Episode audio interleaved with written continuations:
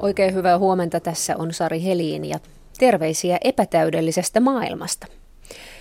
Ehkä se, mitä tavoittelemme täydellisyytenä, ei olekaan tavoittelemisen arvoista ja onni onkin muualla. Näin kryptisesti toivotamme tervetulleeksi Pia Hovin Tampereelta. Huomenta. Huomenta Sari. Sinä sait 16 vuotta sitten pienen pojan ja mm.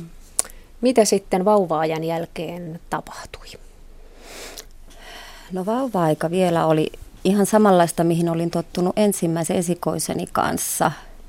Ihana pieni vauva ja, ja tota, ehkä vähän enemmän itkeskeli kyllä ja ajatteli, että no, tällainen vauvat on erilaisia, mutta mitä enemmän ikää tuli, että aina tuonne kahteen vuoteen, niin koko ajan alkoi hiipiin ajatuksiin semmoinen, että hetkinen, että nyt mennään niin kuin hitaammalla tahdilla eteenpäin, että, että se ensimmäinen sana odotuttaa ja ja sitten kun se ensimmäinen sana tulee, niin siihen sitten jääkin, että miksi ei ala kieli kehittyyn. Ja, ja sitten se, että alkoi huomaan sen, että onpas tämä raskasta, että eihän se ekan kanssa tämmöistä ollut. Että, että kun sä sanot jotain, että ei, niin yleensä yksi vuotias jo katsoo vähän, että niin joo, ei. Mutta ei katsokaan. Se tekee aina sen saman uudestaan ja uudestaan. Ja se alkoi hyvin varhain jo tulee niin, että se oli tosi niin kuin sillä voi sanoa vaativa lapsi. Että et työllisti hirveän paljon ja sitä alkoi olla ihan puhki. Että et, kun se meni tuhatta ja sataa ja, ja nämä sanat ei sisäistynyt ja kieli ei lähtenyt kehittyä. Että siinä kolmevuotiaana sitten, sitten tuli semmoisia kauniita vihjeitä päiväkodista, että jotain on.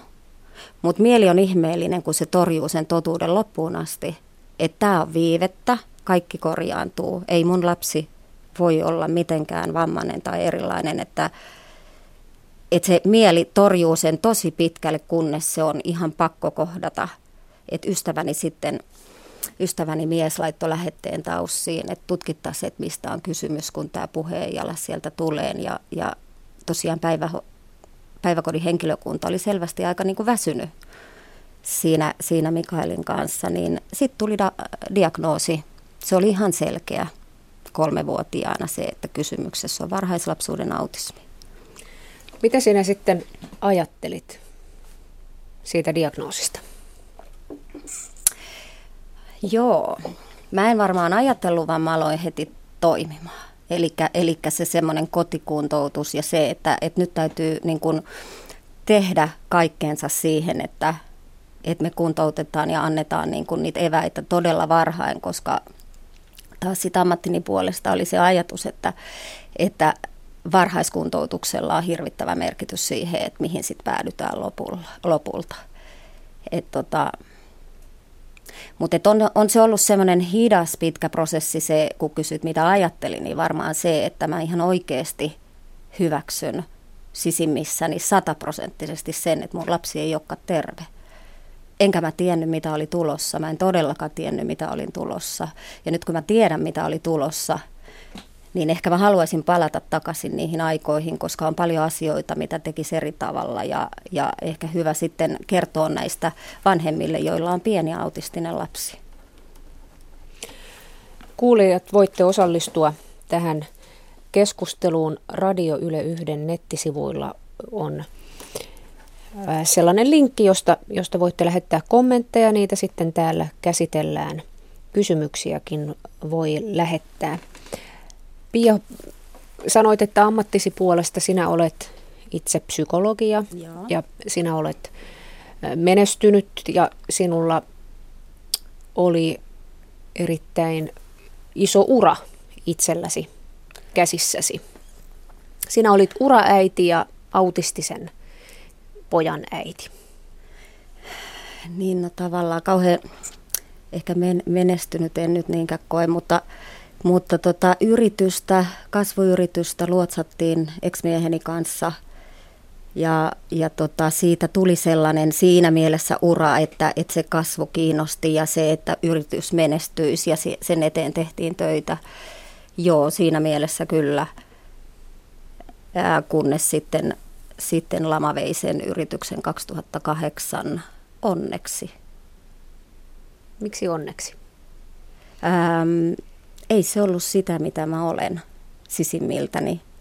Mä, mä ajattelen ihmisen semmoisena, että meillä on kuorikerroksia niin kuin paljon ja tämä elämänpolku niin kuin tavallaan ja meidän kokemukset vie koko ajan niin kuin poistaa niitä kuoria ja me mennään kohti sitä ydintä ja se oli yksi kuori siellä hyvin niin kuin siellä ulkokehällä, se mun niin kuin uranainen.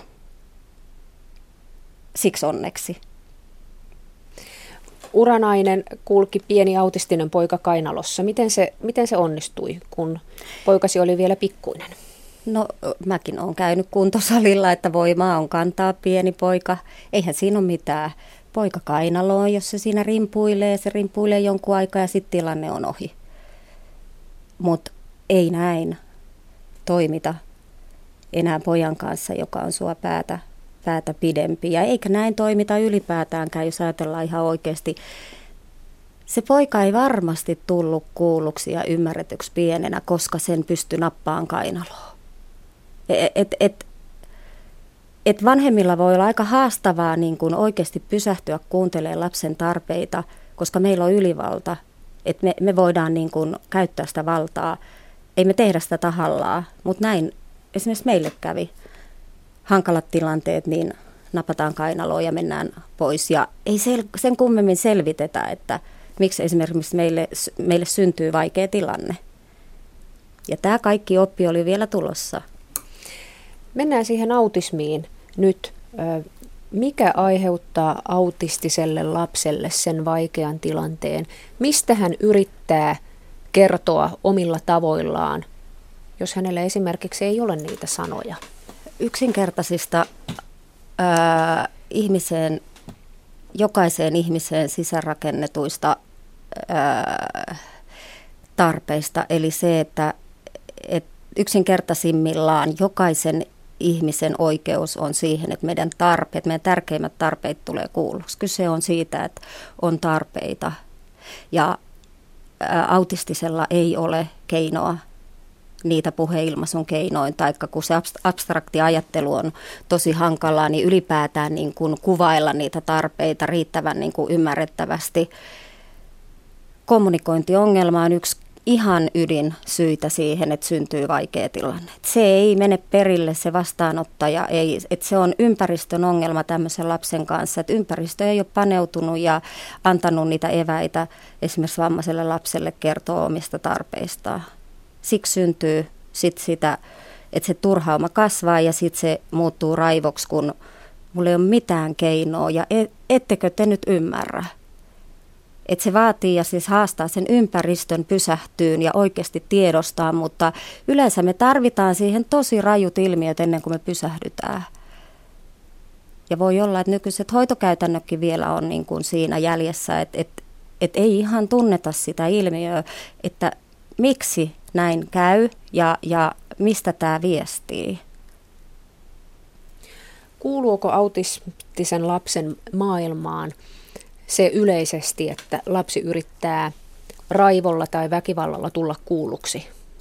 Mä en osaa tuohon vastata, mä en tiedä muiden kohdalta. Mulla on semmoinen käsitys, että, että tota niin, äh, haastava käyttäytyminen, joka voi olla ihan jotain, että että et tiputan jonkun esineen, en heitä sitä raivoisasti, vaan teen jonkun sellaisen, että et, et sillä osoitan sitä viestiä, että et nyt en ole tullut ymmärretyksi.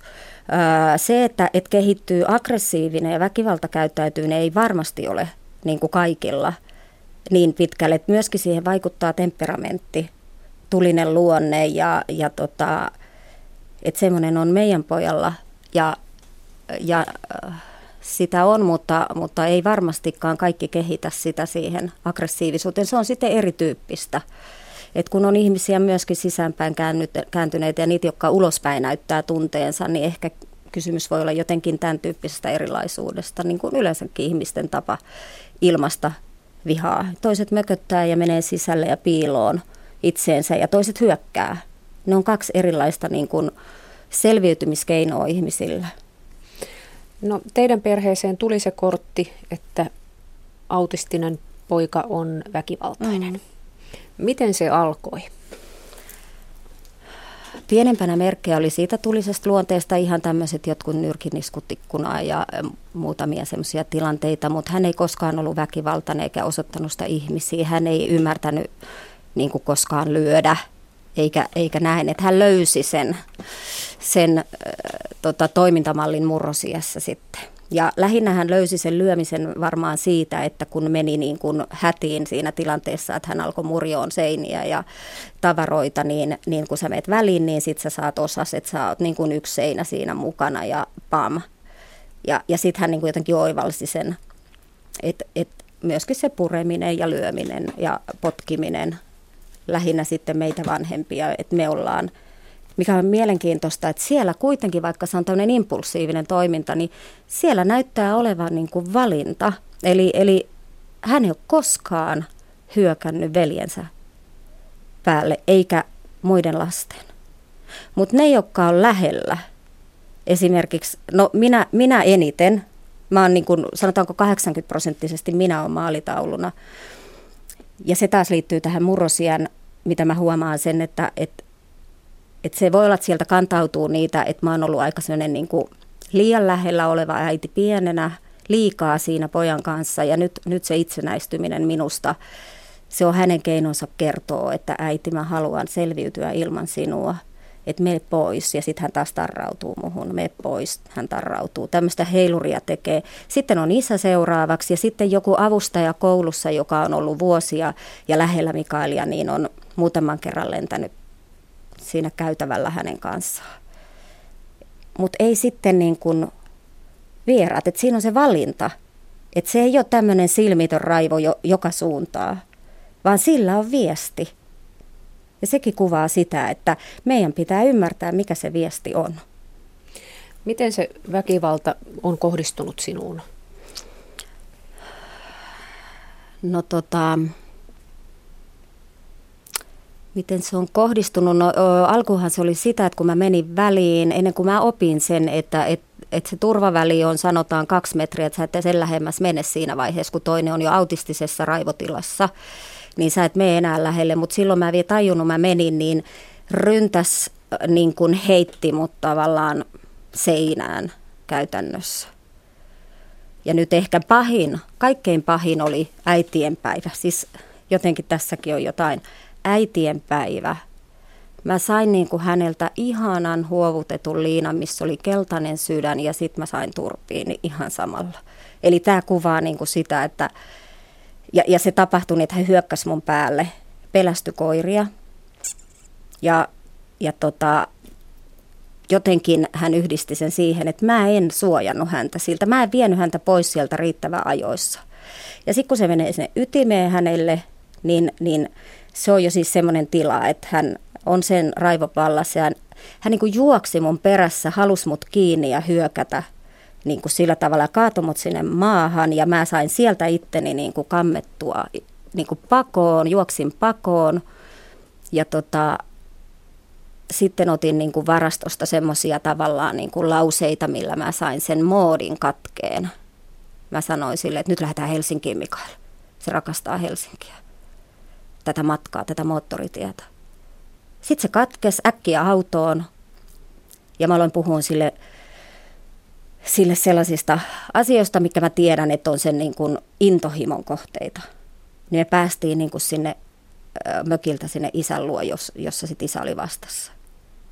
Ja sitten muuttui, niin kuin, sit oli se kohta, että nyt, nyt pitää pysähtyä, että ei enää liian vaarallista. Ja tajusin se, että minä olen se ihminen, joka nyt astuu sivuun. Poika ei astu sivuun, vaan minä astun sivuun, koska se tapahtuu mun kanssa. Minussa on nyt se joku, mikä provosoi tämän käyttäytymisen. Se pitää katkaista niin kuin ihan kerrasta. Sen jälkeen mä en enää ollut kaksin pojan kanssa. Miten arki menee? Te olette eronneet pojan isän kanssa, mutta olette koko ajan valtavan hyvissä väleissä. Joo, 170 askelta on meidän asuntojen välissä, mittas vanhempi poika kerran. Ja tota, ää, käytännössä niin kuin isä on vartija, että hän ei voi koskaan, kun Mikael on mulla arkena, niin kuin mun kodissa, niin isä ei voi lähteä sieltä tietenkään sitten mihinkään. Jos lähtee se aina soittaa, että onko nyt Mikael pelaamassa, että voinko mä äkkiä käydä kaupassa. Mä sanoin, no käy, mutta pidät koko ajan puhelimen, että hän juoksee sieltä sitä apua, jos tarvii. Koska mulle on kehittynyt krooninen pelko. Ja tota niin, ää, niin miten arki sujuu kysyy. Mä polveilen kyllä vähän sivuraiteille. niin tota, ää, tämän päivän arki, kysyt niin. sitä. Joo, se on sellainen, että et nyt tilanne on taas siitä, mitä äsken kerroin äitien päivästä, niin rauhoittunut sillä että, että me saatiin Mikaelille avustaja sinne kotiin. Se muutti sitä arkea nimittäin huomattavasti, että, että kun mä astuin sivuun, me saatiin sinne nuori mies sinne. Mikaelin se väkivalta loppui, sitä ei ole ollut nyt kolmeen kuukauteen. Yksi tilanne on ollut, kerran, kerran heitti tuolin ja, ja tota, väkivallaksi mä en laske siis potkuoveen tai nyrkkioveen tai mukin heittäminen sillä tietoisesti, että hän tekee sen ei-impulsiivisesti, vaarallisesti. Niitä on ollut muutamia. Mutta väkivaltaa, hyökkäämistä minun, minua kohti ei lainkaan. Se rauhoitti sen tilanteen, koska mä astuin sivuun. Hän on pa- paljon mua kaivannut ja sitten kun mä oon hänen kanssaan, niin hän ammentaa se hyvän, mikä meillä on, niin kuin aina niinä niinä hetkinä. Eli, eli nyt sitten isä hakee Mikaelin aina puoli kolmen aikaa kerhosta. He tulee sinne mun luo, mä teen yleensä ruuan. Isä siinä on sen aikaa katsoa, että, että se menee että nähdään mikä moodi on. Yleensä niin kuin yksi kriittinen piste on se, kun tullaan kotiin, niin siinä on yleensä räjähtänyt, koska se stressi on jo niin kova ja se laukee kotona niin varmistetaan, että se on ok. Sitten isä menee hetkeksi siihen omaan asuntoonsa tai jää siihen mun luo.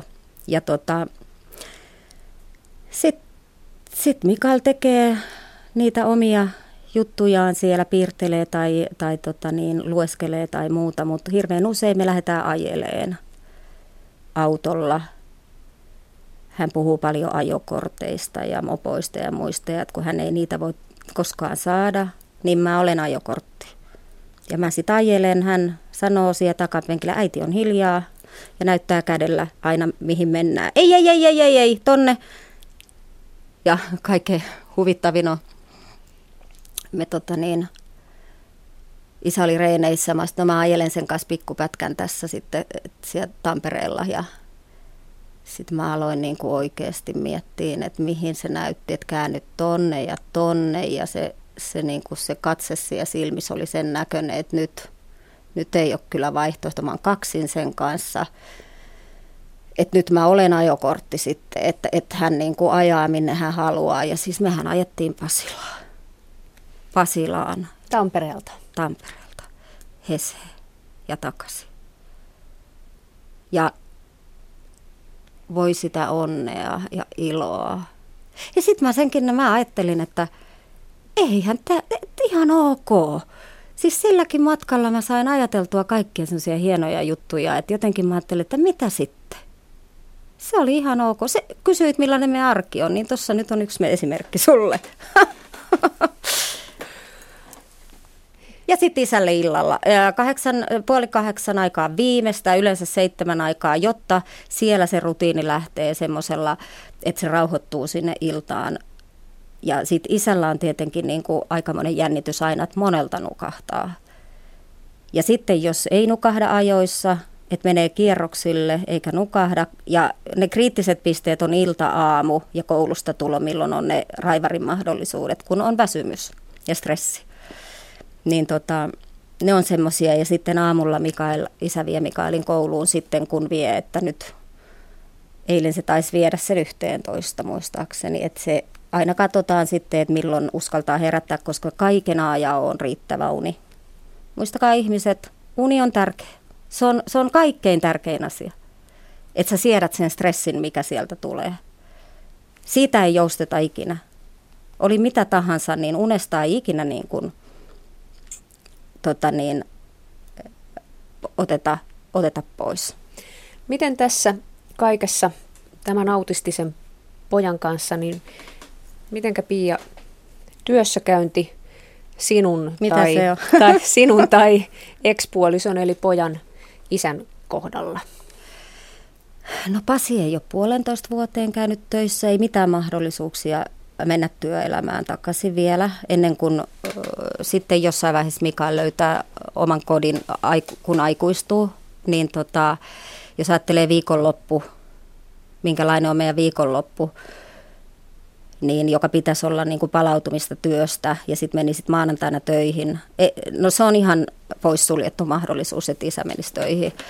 Mä voisin periaatteessa, mä en ole töissä nyt. Mä jäin sairaslomalle joulun jälkeen, jouluaattona. Mulla meni jalat alta. Mä en päässyt nouseen ylös, mä en pysynyt pystyssä. Joka oli niin kuin taas yksi käännekohta ja hieno sillain uudistumisen mahdollisuus, että, että silloin mä uskalsin luopua työstä. Että nyt on aika irrottaa jostain ja se on itsestäänselvyys, että se on työ. Ja se oli hyvä juttu. Ja nyt mä oon niin kuin antanut aikaa itselleni toipua ja keskittyä siihen, että me saadaan tämä meidän perheen tilanne sellaiseen niin kuin tasapainoon, että tähän tulisi sellaista pysyvyyttä ja pitkäjänteistä sellaista jatkuvuutta siihen ratkaisuun, miten tästä selvitään. Että tämä ei olisi esimerkiksi sellaista parin kuukauden pätkissä tulevaa niin kuin jotain tukea ja apua ja sitten taas mietitään, miten seuraavaksi. Tähän tulisi joku sellainen ratkaisu, että, että tota, tämä muistuttaisi jollain tavalla tavanomasta elämää, edes jollain tavalla. Sitten mä ajattelen, että mä voisin olla valmis lähteen taas työelämään, mutta mä suunnittelen, että se olisi vuodenvaihteessa. Mutta mä oon sen kanssa varovainen, koska se on tosi pelottavaa, kun sun terveys romahtaa niin, että sun kaikki veriarvot on kunnossa ja sy- sydänfilmi kunnossa, ja, mutta sä et pysty syömään, etkä nousee ylös. Sen takia, että sä oot jo niin et mä menin sitten päivystykseen, mun äitini pakotti mut kahden viikon jälkeen, kun mä en syönyt, ja se sanoi, että mä alan näyttää jo siltä, että nyt, nyt on mentävä, niin kuin, että mikä tämä on. Ei enää mene vatsataudilla niin kuin selityttää tai millään muulla, niin tota, ne sanoi siellä äh, päivystyksessä, että tyypillinen ammattilaisen reaktio, stressireaktio, että tavallaan ne psyykkiset työkalut vie sua niin kuin liian pitkälle, mutta se keho niin kuin sanoo sitten tilttaa, että – Eikö sä nyt jo pöllö huomaa? Kiitos keho. Se on viisas, se tietää. Miten yhteiskunta, tämä, tämä kaikki hoitojärjestelmä, joka meitä iloisia veronmaksajia ympäröi, miten, mitä teille on tarjolla? Niin kuin tukea tähän. Niin. Um, tässä on ehkä vähän nyt semmoinen niin kaksivaiheinen tämä, että miten mä vastasin tuohon, että, että aika ennen kesää ja aika kesän jälkeen mä vastaan eri tavalla. Että aika ennen kesää oli semmoinen kohtaaminen viranomaisen kanssa, että, että jos mä ajattelen, että tämä on ollut niin kuin rankkaa tämä elämä, mutta se oli ehkä kivuliain kohta mun elämässä, kun, kun meille tarjotaan avuksi tähän kehitysvammalaitoksen kriisipaikkaa, että Mikael sinne, niin silloin mulla tuli todella ahdistunut olo siitä, että, että meidät on hylätty, että nyt meitä ei ole kuultu, että ei tämä ole se, mitä me ollaan tässä vuosia niin kuin tavoiteltu tämän pojan kanssa, että, että, että lapsen ja nuoren vammaisen paikka meidän elämässä on kotona lapsen oikeus kotiin, jokaisen oikeus kotiin. Et ei, ei se ole se ratkaisu, että hänet sijoitetaan laitokseen ja me levätään. Et eihän me sillä levätä, kun me ollaan niinku huolesta, siis että et se huoli on niin valtava, että et kun mä en luota taas sit siihen, että et se kaikki niinku, että jotenkin mä näen sen uhkakuvan, että se ratkaisu on sitten se, että se laitoskierre – ja se laitostuminen on sitten se päätepysäkki, koska sieltä hyvin sanoi Irmeli Heiskanen, upeata työtä tekee autismi eteen, sanoi, että mihin laitos kuntouttaa yhteiskuntaanko. No ei, sieltä ei yleensä sillä tavalla palata tähän yhteiskuntaan. Mikael on aina elänyt osana yhteiskuntaa, tavallista arkea, ja se ei ollut vaihtoehto, se laitos. Ja, ja siinä oli se, mitä meille silloin tarjottiin avuksi, ja, ja tota, sellainen tunne, että nyt ei puhuta samaa kieltä. Nyt ei, et, nyt ei niin kuin tavallaan se ratkaisu perustu siihen, että miten ennaltaehkäistään haastavaa käyttäytymistä tai aggressiivisuutta, niin esimerkiksi se tieto, että siellä kehitysvammalaitoksessa Mikaelin paras ennaltaehkäisy siihen on yleensä se, että, että kun näkee ne merkit, niin hän lähtee tilanteesta pois, viedään ulos, katkaistaan se moodi. Mut kun näet merkit siitä, että nyt hän hermostuu. Joo, joo. joo, se on se yleensä, millä se ei sitten eskaloidu niin pitkälle. Ja meille sanottiin suoraan, että laitoksessa ei viedä ulos. Siellä ei ole resursseja yhden kanssa lähteä ulos ja katsoa niitä merkkejä. Niin se ei ollut se vaihtoehto. Mutta sitten alkoi tämä prosessi, eli, eli tavallaan kun me uskottiin lujasti siihen, että, että me nähdään meidän pojan niin se käyttäytyminen, että, että se, se on tätä äidistä irtautumista, plus sitten, että se koti on se rauhallisin paikka hänelle, kun hän kärsii kaikkein eniten yleensä nämä tulee näistä haukunnoista, äänistä, metelistä, stressistä. Että koti on se, missä ei kerro sitä stressiä. Sinne tarvitaan nyt joku ihminen. Ja, ja me saatiin sitten kesäksi kokopäiväinen avustaja Mikaelille arkeen. Ja se kesä osoitti, että se oli oikea ratkaisu. Se poika voi hyvin ja ei mitään ongelmaa. Ne oli kaikki päivät rannalla. Ei mitään, ei kenenkään tarvitse pelätä. Et poika voi hyvin, hän tuli kuulluksi ja ymmärretyksi, että me äiti pikkasen kauemmas nyt. Anna minun olla niin kuin itsenäisempi nuori. Ja nyt sitten kun mä puhuin, että meillä on niin kuin kaksi tavalla, että oli se aika ennen kesää ja aika kesän jälkeen, niin nyt meillä oli uusi palaveri. Ja se oli ihan mielettömän hieno tunne, kun me puhuttiin samaa kieltä. Eli palaverissa oli Tampereen vammaispalvelun hallintoylilääkäri Lemmetty, joka, joka tota niin, kuuli meidän tarinan ja sanoi, että kerran tämä on toiminut, niin jatketaan näin. Ja nyt me saadaan palkata avustaja arkeen. Ja me nähdään, että tämä on se, kun mä puhuin siitä, että kun me saataisiin se pitkäjänteinen pysyvä ratkaisu, niin mulla on toive siitä, että ollaan nyt menossa oikealle tielle. Pari vuotta meidän pitää selvitä näin. Kumpi on kalliimpaa yhteiskunnalle? Viedä sinun poikasi laitokseen vai antaa teille kotiin avustaja? No, jos en mä ihan väärässä ole, niin jos Mikael olisi mennyt sinne laitokseen ja, ja se tietää, että niissä – olosuhteissa, jossa on, on se ympärillä niin paljon sitä ääntä, että ollaan yhdessä ryhmässä siellä samassa tilassa, eikä voida viedä ulos ja harrastaa liikuntaa päivittäin, niin Mikael vaatii, on hyvin vaikea ja vaativa hoidettava, että vaatii varmasti kaksi hoitajaa läsnä kolmessa vuorossa.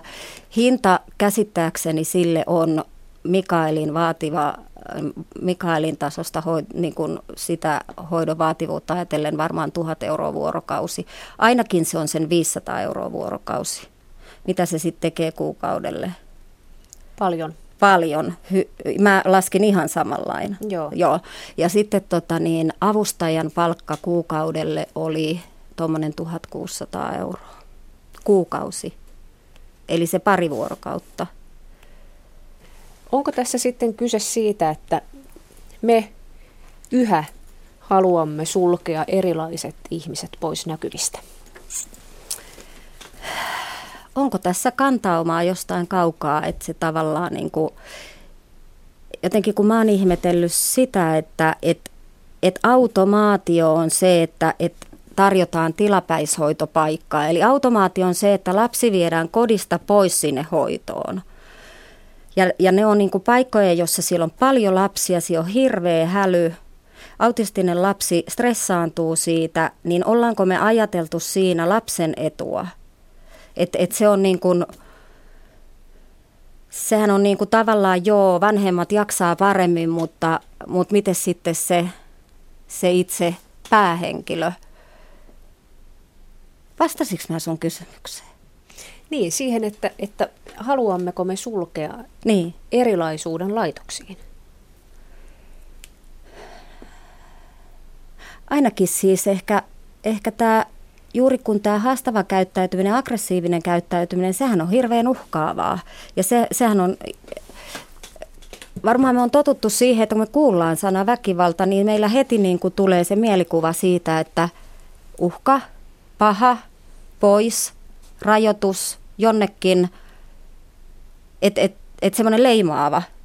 Autisti ei ole aggressiivinen ihminen, vaan ilmaisee itseään rajuilla keinoilla, koska se on äärimmäisen haastavaa ää, lukea sitä ää, ystäväni Eija, jonka, jonka tota, jolla on, joka on sillä mun esikuva, näiden asioiden eteen taistelussa ja puhumisessa, koska hän on kaiken tämän käynyt ja vielä rajummalla tavalla läpi, niin sanoi hienosti, että sun on oltava aina askeleen edellä ja ymmärrettävä niin kuin, että et se vaatii hirveästi paneutumista, että laitoksissa hoitohenkilökunta vaihtuu, ei, ei, ne, ei, ei ehdi olla askeleen edellä. Siksi tarvisi olla niin kuin oma ihminen siinä, niin kuin pysyvä avustaja, joka pitkäjänteisesti tekee sitä työtä ja oppii ajassa lukemaan sitä viestiä, jolloin sitten, sitten sitä väkivaltaisuutta ja haastavuutta ei tule. Esimerkiksi oikeanlaisilla asumisratkaisuilla, ei-laitosmaisilla hoitomalleilla, niin ollaan saatu täysin poistuun aggressiivinen käyttäytyminen. Mutta et, et vielä ehkä sellaiset asenteet ja ehkä joku arvotkin siellä vaikuttaa, että et vaikea tapaus niin sanotusti suljetaan pois silmistä. Kuuntelija kommentoi täällä, että eikö sittenkin laitos olisi paikallaan, nämä vanhemmat polttavat itsensä loppuun. Niin, mä en tiedä, jos ajatellaan niin kuin, että, että voisiko olla joku semmoinen niin kuin, varmasti näin, monelle on niin kuin jokaisella on oikeus omanlaisiin ratkaisuihin. Mä haluaisin enemmän puhua siitä, että meillä olisi mahdollisuus valita meidän näköinen ratkaisu, että jokaisen perheen sitä sanomaa kuultaisi, että mikä meitä auttaa. Ja, ja esimerkiksi tämä henkilökohtaisen budjetoinnin malli, mikä on Britanniassa käytössä, niin, ja Suomessa ilmeisesti pilottiasteella, mutta ei käytössä, niin just on niin kuin käytäntö sille, että, että perheille annetaan tietty budjetti ja kunnioitetaan perheen niin kuin omaa näkemystä siitä, että mikä meitä auttaa. Et jos mä haluan, jos mä tiedän, että mä, mä oon niin uupunut, että mulle ei ole jaksamista ja mun, mun lapseni etu on asua siellä laitoksessa, tosin ei vuoden 2020 jälkeen enää, enää niitä ole Suomessa, mutta sitten se, että et silloin mä voin niinku tehdä sen ratkaisun. Mutta jos meidän tilanne on se, että me tiedetään, että me selviydytään sillä, että meidän poika on kotona ja se ympäristö tukee, niin kun se rauhallinen ympäristö sitä ennaltaehkäistä sitä aggressiivisuutta, me käytetään se meidän budjetti siihen, että meillä on kotona avustaja. Ja, ja jos se budjetti on sen suuruinen, että me voidaan oikeasti löytää siihen ja palkata, että se ei ole mikään semmoinen niin kuin avustajien palkat on niin surkeat, että nyt me ollaan haettu, ei me löydetty vielä. että työkkäristä sä saat melkein saman rahan kuin että sä teet hyvin vaativaa, tärkeää työtä kahdeksan tuntia päivässä, niin on siinä sitten mennään, jäljet johtaa vielä sinnekin, että et, et, miksi nämä palkat on näin, näin heikot, että et tota, kai se loppuviimeksi on aina tietynlaisista arvoista kiinni sitten, että minkälaisia asioita me arvostetaan ja mille me, en tiedä, mutta... Yhteiskuntahan joutuu jatkossakin olemaan autismin ja muiden tällaisten asioiden kanssa tekemisissä, että autismiahan tunnetaan vielä varsin huonosti ja Suomessa arvioidaan, että 50 000 autistia on täällä, vaikka 3 000 diagnoosia on, niin, niin. on, on vasta tehty. Anna, anna, sellainen, anna sellainen lyhyt autismitietoisku. Sinä olet varmasti äitinä kaivannut kaiken tiedon. Siis sanos vielä, mi, mi... Et mi, mi, mistä, siinä, mistä siinä autismissa on kyse? Mm. Eli niin kuin tavallaan käsite autismi, miten niin. mä määrittelen äitinä niin. sen. Kyllä. Siis varmaan jossain, jossain tota, määritellään oikeasti autismi, että se on tämmöinen neurobiologinen aivotoiminnan kehityshäiriö, keskushermoston kehityshäiriö,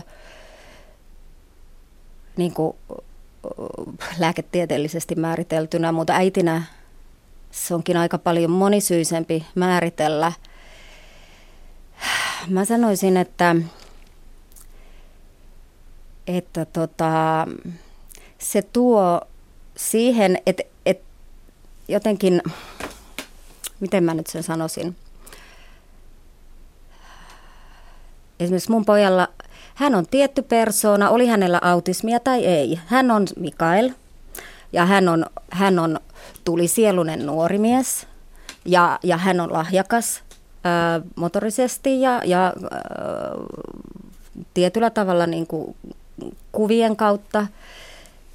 Ja hän, hän, hänellä on lisäksi sitten tämän tyyppinen erityispiirre, joka tuo hänen elämäänsä aika paljon sitä erityisyyttä ja haastetta, koska meidän ympäristö, pitikö mun lyhyesti sanoa? En mä osaa Sano pitkästi sanoa. tai Joo, lyhyesti. Mä oon puolessa välissä.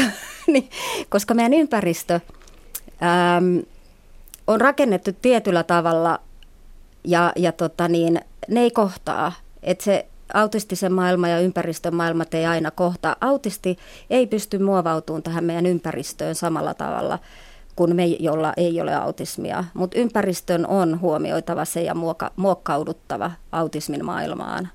Ja, ja yksinkertaisimmillaan tämä niin kun, tarkoittaa sitä ihmissuhdetta, kun me ollaan autistisen kanssa tekemisissä. Meidän täytyy oppia se kieli ja hoitosuhdetta meidän täytyy oppia se kieli. Ja, ja tota, sitten tärkeä vielä, eli E, et, et autismi sanana ei tarkoita mulle niin kuin sitä, että se on vaan haaste. Esimerkiksi se, mitä voimavaroja siihen liittyy, niin ne on jotain semmoisia, että, että jotenkin kun mä katson sitä poikaa ja muita autistisia, niin siihen liittyy jotain sellaista, mikä lapsissa on, lapsissa on mutta se katoaa, kun ne kasvaa se autenttisuus, se eteerisyys, se läsnäolon kyky, semmoinen käsittämätön niin kuin, ää, voimaa antava läsnäolo, se on edelleen 16-vuotiaassa. Se ei katoa mihinkään, eikä se katoa iän myötä. Ja se on, se on ihan mieletön rikkaus. Ja, ja se erilaisuus, mikä siihen liittyy, ja se hänen huumoria. Ja et, et si, siihen liittyy jotain semmoista, mitä me ei voida tavoittaa me tavikset. Voimaannuttavaa. Myös sinussa on muuten sellaista, mitä me tavikset emme voi tavoittaa, mutta voimme tavoitella. Puheessasi vilahtaa hyvin paljon sellainen sävy, että osaat kääntää todella vaikeat tilanteet niin, että – toteat niistä, että siinä oli tämä hyvä puoli. Aa. Tämä opetti minulle itsestäni tämän hyvän asian ja romahdukset ja muut ovat hyväksi. Miten tuohon tullaan, että no, kun pystyy mulla on se olemaan kuorikerrosteoria. Mä, niin, no siihen tullaan, koska siis ne kuoret lähtee, ne, ne lähtee ne kutsinkäsilaukut ja ne lähtee ne, ne kauniit kodit ja kun ne että pikkuhiljaa sä meet kohti sitä ydintä ja mä ajattelen, että kun mä oon tavoittanut jotain sieltä, mä en todellakaan ole täydellinen ihminen ja mä osaan olla niin kuin ihan kuori-ihminen joka päivä, mutta mä oon tiedostanut sen ja se on ollut pakko tiedostaa, koska elämä on ollut niin kuin pelkoa ja sen kanssa pitää selvitä ja luopumista paljosta. Yksi esimerkki vaan konkreettinen, että meillä ei koskaan käy vieraita. Se ei ole mahdollista. Et, et, tota niin, se oli liian riskialtista. Ja, ja tota, mä oon huomannut sen, että sillä selviää elämässä, että mä voin, mulla on oikeasti vapaus valita, mitä mä ajattelen. Ja kun sen tajuaa, niin on aika henkisesti vapaa. Mä voin valita.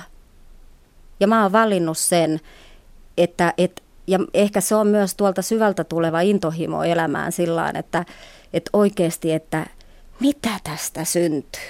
Aina, aina niin kuin tulee jotain uutta. Mitä enemmän kipua, sitä enemmän muuttuu ja uudistuu.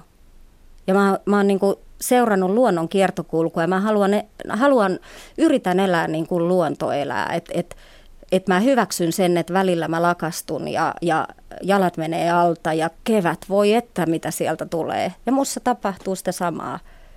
Ja meidän perheessä ja mun pojassa. Mä oon vaan huomannut, että se menee näin. Minkälaisen kevään sinä haluat sinun autistiselle pojallesi? Mä haluan keväisen ihmisen hänen rinnalleen. Se riittää. Et sitten joku joskus sanoi, siis se suuri huoli vanhemmilla, joku joskus sanoi, että kumpa mä eläisin päivän pidempään kuin se mun lapseni. Koska mä oon se, joka niin kuin hänen etujaan valvoo ja, ja, ja näin. Että mä, mä haluan, että siellä meillä on keväisiä ihmisiä tässä. Raholan koulu, ihan huikea henkilökunta ja työ, minkä ne on tehnyt kaiken tämän. Ne on meidän kevätihmisiä. Eero-avustaja, Aatu-avustaja, ne on meidän kevätihmisiä. Meillä on niitä tuolla. Mutta sitten kun Mikael muuttaa pois kotoa, että siellä on näitä ihmisiä, joiden kanssa jatkuu tämä meidän niin kuin samanlainen dialogi, mikä on tämän koulu- ja avustajien kanssa ollut. Että et sitten tulee sellaiset ihmiset, jotka tekee työtä sydämellään ja herkistyy kuuntelemaan sitä Mikaelin mie- maailmaa. Semmoisen kevään. Ja, ja semmoisen kevään, että et, et sielläkin tulee syksy ja talvi ja vaikeimmat ajat, mutta sitten taas löydetään se uusi että hyväksytään se, että näin se on ja näin se tulee aina oleen. Sanoit, että kun Mikael muuttaa pois kotoa, missä Mikael voi asua? Minkälaisen kodin hän tarvitsee ja toivottavasti saa?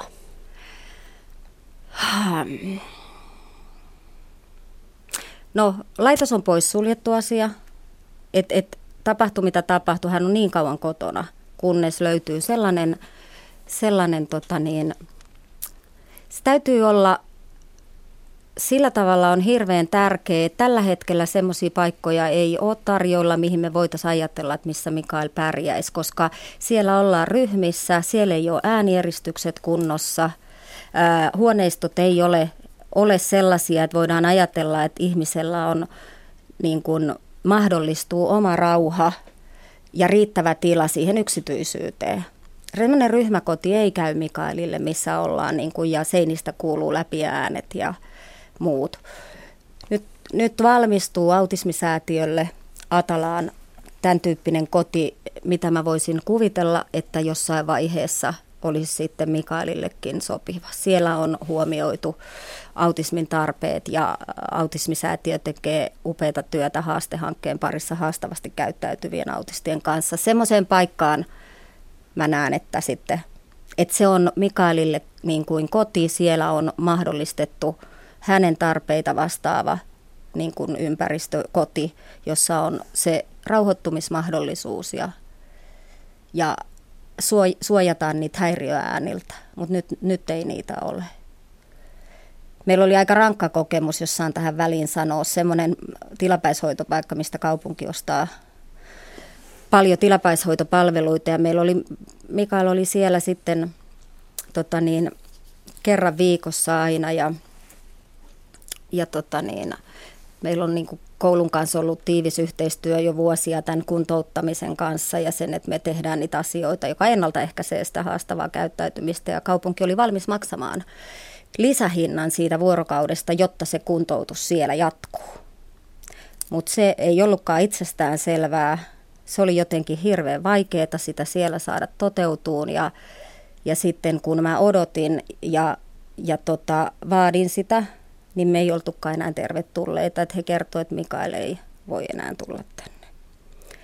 Tämä oli aikamoinen isku, isku tota niin, meille, että missä mennään niin kuin mä sanoin, tällä hetkellä ei ole paikkoja, mihin Mikael voisi mennä, että mä voisin luottaa, että, että selvitään tämän aggressiivisuuden kanssa. Kotona selvitään nyt, kun me on saatu mun tilalle siihen mieshenkilö. Ihan tällainen käytännön kysymys. Mitäs jos Mikaelin isälle tapahtuu, tapahtuu jotakin? Tai tähän, tähän teidän, kun elämästä kun ei koskaan tiedä. Mitä Joo. teille sitten tapahtuu? Toi on justiin, tämä tota, niin Lemmetty otti hyvin esille palaverissa, kun oltiin, niin sen, että me pidetään nyt marraskuussa sellainen palaveri, että meillä on tiedossa suunnitelma, jos näin käy. Koska jos näin käy, mä muistan, kun viime, ennen kuin mä romahdin, niin isä oli myös sairaalassa vajaan viikon, meni jalat alta tuolla kesken treenien vai pelin, kun hän valmentaa ja ambulanssi tuli hakea ja mä siinä olin sitten, että Herra Jumala, mihin tänään Mikael menee? Tänään, se on tänään. Että hän ei voi tulla mun luo. Tämmöinen kerran on tullut vastaan se paniikki. Ja Matias, mun poikani, sit pelikaveri tuli meille turvaksi, eli sitten pojat oli siellä ja ja tota, Mikael oli mulla yötä ja se meni ihan ok. Mutta tämmöinen palaveri pidetään, jossa suunnitellaan, että mihin sitten. Ja en mä tiedä, mutta semmoinen palaveri pitää pitää. Meillä pitää olla se suunnitelma, että jos näin käy, niin mihin. Koska mä en halua, että se on sitten ylisen kriisiosasto. Mutta okei, vuodenvaihteessa se tota, loppuukin. Että et olen kuullut hyvää, että Pitkän niemen kriisipaikat olisi hyviä, että onko se sitten mahdollista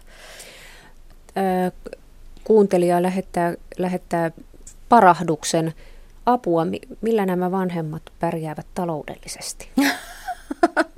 No kato, kun ne kutsilaukut ja muut on sieltä kuorikerroksista jo, jo tota, niin eihän me niinku tarvita käytännössä mitään, koska meillä on tämä elämä. Ei me, me ei osteta mitään, ei me, siis ruokaa nyt saa Lidlistä halvalla. Lidlin mainos.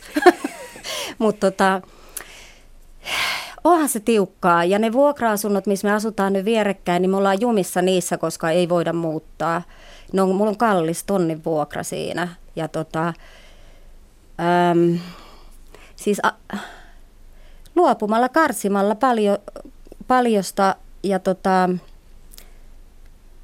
mulla on kuitenkin yrittäjänä sitten pikkasen vielä kassaa siellä jäljellä ei kestä enää kauaa se kassa, mutta sitten mietitään ja niin, ei tässä niinku, yhteensä me saadaan omaishoidon tukea 300 euroa. 300 euroa yhteensä. Et tota, onhan siinä tiukilla. Siinä ei sisustella. Ei sisustella ja kun mä tulin Tampereelta Helsinkiin, mä tulin taajama-junalla. Se oli 26 euroa vaan. Tänne näin. Voi että, vaikka yleisradio maksaa. Maksaako se tämän matkan? Joo. Vitsi. Mä menen takas, väärän mä menen takas bisnesluokassa. Intercityllä saat mennä. en mä tiennyt. Joo. Ei, takais, taka, takaisin junista tähän, tähän tota arkiseen, arkiseen elämään. Mistä, Pia, sinun onnesi syntyy? Onni. Paljonko lähetysaikaa? Kahdeksalta minuutilta näyttää. Tota, kyllä se syntyy niin kuin siitä, että on jotenkin kosketuksissa oikeasti itseensä sillä että mä uskallan kuunnella omia tarpeita, luottaa niihin, arvostan itseeni ja, ja luotan itseeni lasten äitinä, että mä pystyn turvaamaan heidän elämää. Mun onni syntyy siitä. Ja, ja siitä, että mä oon oppinut tämän kaiken prosessin jälkeen jälleen poistamaan niitä kuorikerroksia. Mä oon oppinut hyväksymään elämän lainalaisuuden, että siihen kuuluu kipu ja nousu, kipu ja nousu. Se näkyy myös pienemmissä asioissa. Ja siitä tulee onnelliseksi, kun hyväksyy niin kuin sen, koska se on vääjäämätön kaikilla lopultahan me täältä kuollaan. Siis jotenkin, että hyväksytään nämä kaikki, kaikki tosiasiat. Niin ehkä siitä mä tuun onnelliseksi. Ja, ja sitten pienistä asioista myöskin. Että et tota niin, joskus kun meille ei tullut potkua seinään, niin mä huomasin ne vaan itteni tanssivan lattialla. Että siitä, ettei kukaan potkassu seinää. Että se varmaan ehkä kertoo sitä, että semmoiset pienet edistysaskeleet ja nämä niin tekee valtavan isoja onnentunteita. Ja, ja sitten mä ehkä kuitenkin tavoittelen kuitenkin enemmän levollisuutta kuin onnea. Että semmoista, että olisi olis tietyllä tavalla semmoinen levollinen olo, vähän niin kuin mielenrauha ja sellainen, että kattelee vähän niin kuin semmoisia sitä elämän niin kuin pyörteitä etäämmältä, niin silloin sä et aina mene sinne niin kuin kupliin sisään ja koe kauhean raskaasti asioita. Kattelet, että jaaha, että ai tämmöistä nyt tapahtuu ja se menee ohi ja taas syntyy jotain. Semmoinen ehkä tapa ajatella tekee mut onnelliseksi. Mitä sitten, kun sinusta aika jättää? Katsotaan millainen uusi elämä sieltä sitten, jos, jos, jos karmaan on uskominen, niin mitä sitten. Mutta sä et varmaan tota tarkoittanut, siis ajattelitko niin pojan kannalta? Kyllä. Tota, mm, ennen sitä, kun musta aika jättää, niin mun täytyy varmistua, että, että tota, on joku, joka ajaa Mikaelin asioita. Että täytyy olla joku, johon mä luotan. Mun po- toisessa pojassa on paljon potentiaalia. Hän on hyvin tunneälykäs, herkkä ja, ja kypsä nuori mies. Niin uskoisin, että sitten, sitten tota, siinä on jatkaja.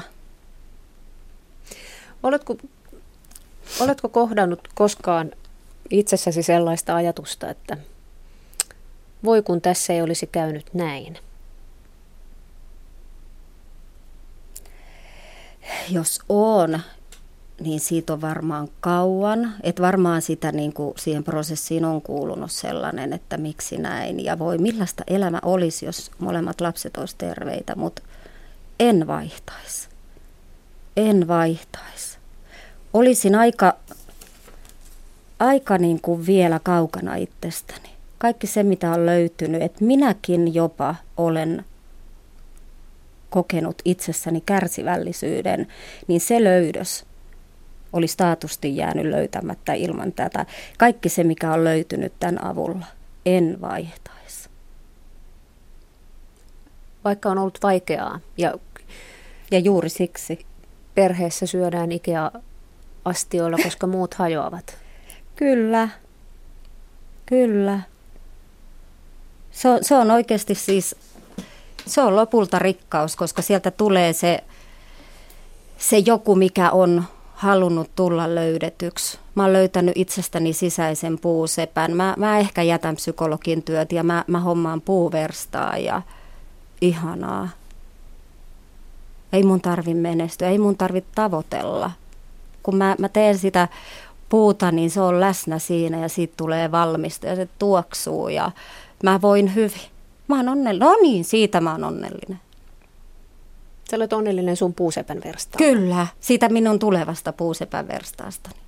Vaikka ei mulla mitään koulutusta, mutta mä kyllä nyt yhtä puuta oppii tekemään, kun tekee. Sano vielä loppuun, ennen kuin ihan kohta lopetellaan. Mikä on suurin lahja, jonka olet saanut autistiselta pojaltasi? Rakkaus.